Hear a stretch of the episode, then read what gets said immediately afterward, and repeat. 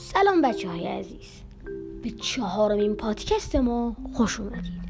امروز می‌خوایم کتاب های چون داستان های هزار یک شب در دو جلد و همچنین داستان ها و قصه های پنداموز مصنوی و همچنین بوستان و گلستان رو بهتون معرفی کنیم. اول از همه می‌خوایم داستان های هزار یک شب در دو جلد رو براتون معرفی کنیم. داستان هزار یک شب از زمان ساسانی نوشته شده. این داستان ها ماجراهایی چون ماجراهای جنایی عشق عاشقی و غیره وجود داره.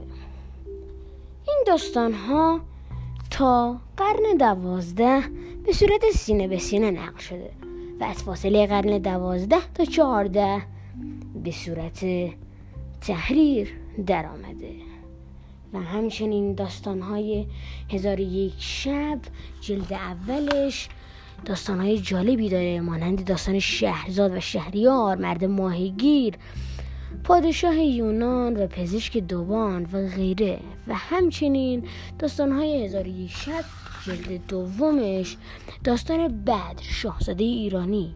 داستان بابا عبدالله داستان سید نعمان داستان علی بابا و چردوز و غیره رو داره. و اما قصه های پنداموز مصنوی و همچنین بوستان و گلستان. قصه های مصنوی و بوستان و گلستان بسیار های جالبی رو داره که بچه ها رو به خودش جذب می‌کنه. و همچنین نوشته بسیار واضحی رو داره که خیلی از مردم می‌تونن اون رو به راحتی بخونن و داستانهای بسیار خوب و قوی رو داره. و در آخر هر داستان به ما یاد میده که چه کاری رو باید در زندگی انجام بدیم و چه کاری رو نباید انجام بدیم. و ما رو نصیحت می‌کنه.